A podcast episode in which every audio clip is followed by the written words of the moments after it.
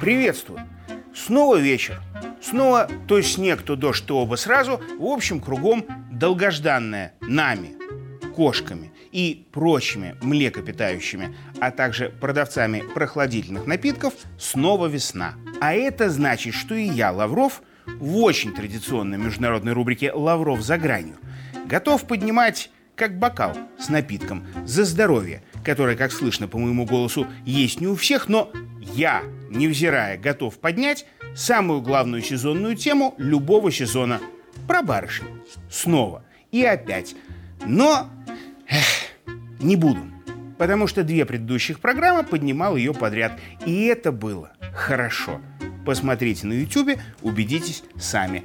А вот для достижения целей гендерной нейтральности это было плохо. И теперь для чужих целей надо было бы в нашей трансляции всякие прочие темы поподнимать. Однако на них уже у меня не поднимается рука над клавиатурой при написании суфлера. И посему сегодня будем говорить про другое.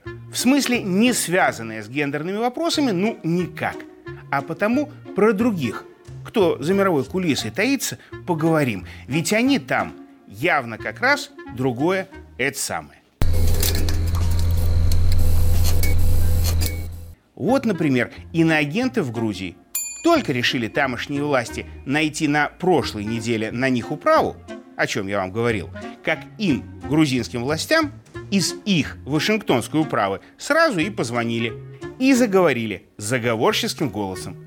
Вы на улицу выгляньте и убедитесь, что иноагентов у нас, американцев, у вас, грузин, в стране много. И если не хотите, чтобы у вас под окнами их наших агентов было куда больше, а не куда меньше, а окон не было вовсе, то закон против иноагентов, так похожий на американский, вы, власти Грузии, у себя не принимайте, даже близко, к сердцу. Или, как говорится, не берите до головы. Так и выяснилось, что для грузин закон не писан, а после выяснилось и то, для кого же писан американский закон. Потому что сразу после тбилисского отбоя из той же Вашингтонской управы, видно, позвонили в Канаду и ЕС. И там такой же закон теперь принимать будут. Из чего стало ясно, что своих законов для ЕС и Канады уже не будет, возможно, никогда. А также, что Грузия – это не только не С Европа, но даже не С Канада. Это другое. Или вот еще про другое, но уже по-другому другое. Хотя на самом деле, конечно, нет. Я тут про тему, которая весь мир волнует. Про мир этот самый, о котором тут не только лишь все, но и США решили поволноваться вдруг, что, конечно, не могло не взволновать любую форму жизни, если она разумная. Вот беспокойство и произошло. И на другом конце мира, в Австралии. Там на неделе ястребы из США в компании с британскими навязали таки Каалам такие нужные им атомные подводные лодки. Типа для Каал же безопасности, а вовсе не для того, чтобы под боком у одной панды, она же пока затаившийся дракон, каалами очаг напряженности разжечь.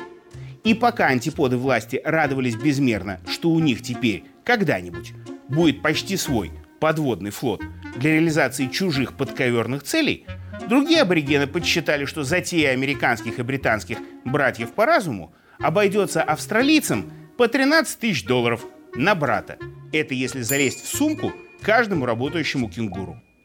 Кстати, до того, тоже сугубо безопасности для, Штаты присылали новейшие истребители тюленям Гренландии, а самолет судного дня, такой спецборд для ядерной координации, в Исландию. Вот не знаю кому. Лемминги у них там раньше вроде свои были. Ну так теперь будет и американский писец. А про безопасность какую Вашингтонский холм ранее обеспечил обитателям равнин и прочих типов местности в Латинской Америке, Африке и Востоке, Ближнем, Среднем, да и любом другом, с этим даже ежику уже все давно понятно. А именно, понятно, что в какой бы точке Земли штатовские ослы и слоны не начинали мир блюсти, там вой начинается всегда. Но тут случилась одна история, после которой стало ясно, что отныне Штаты могут блюсти и даже на блю дать мир подводный, на дне Черного моря, над которым летел по своим, конечно, сугубо мирным делам американский боевой беспилотник-шпион как-то. И два российских «Сокола-истребителя», которые, применив нечеловеческое мастерство, беспилотник горючим слегка побрызгали свою территорию в воздухе, как бы обозначая. А дальше американское командование само для безопасности мозги беспилотной птички стерло и в море ее утопило.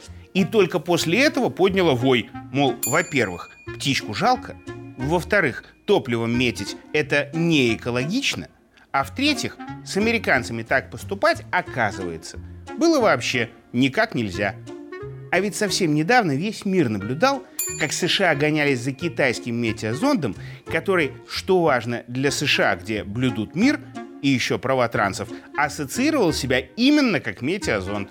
Так вот, за зондиком летали стаи, разбазаривая экологически грязное топливо, и истребители, и ракеты, и даже целый авианосец.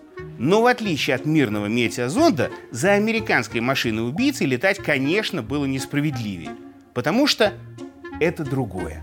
Хотя, конечно, другие всех, даже грузинских иноагентов и беспилотных шпионов, на неделе оказался все равно Байден.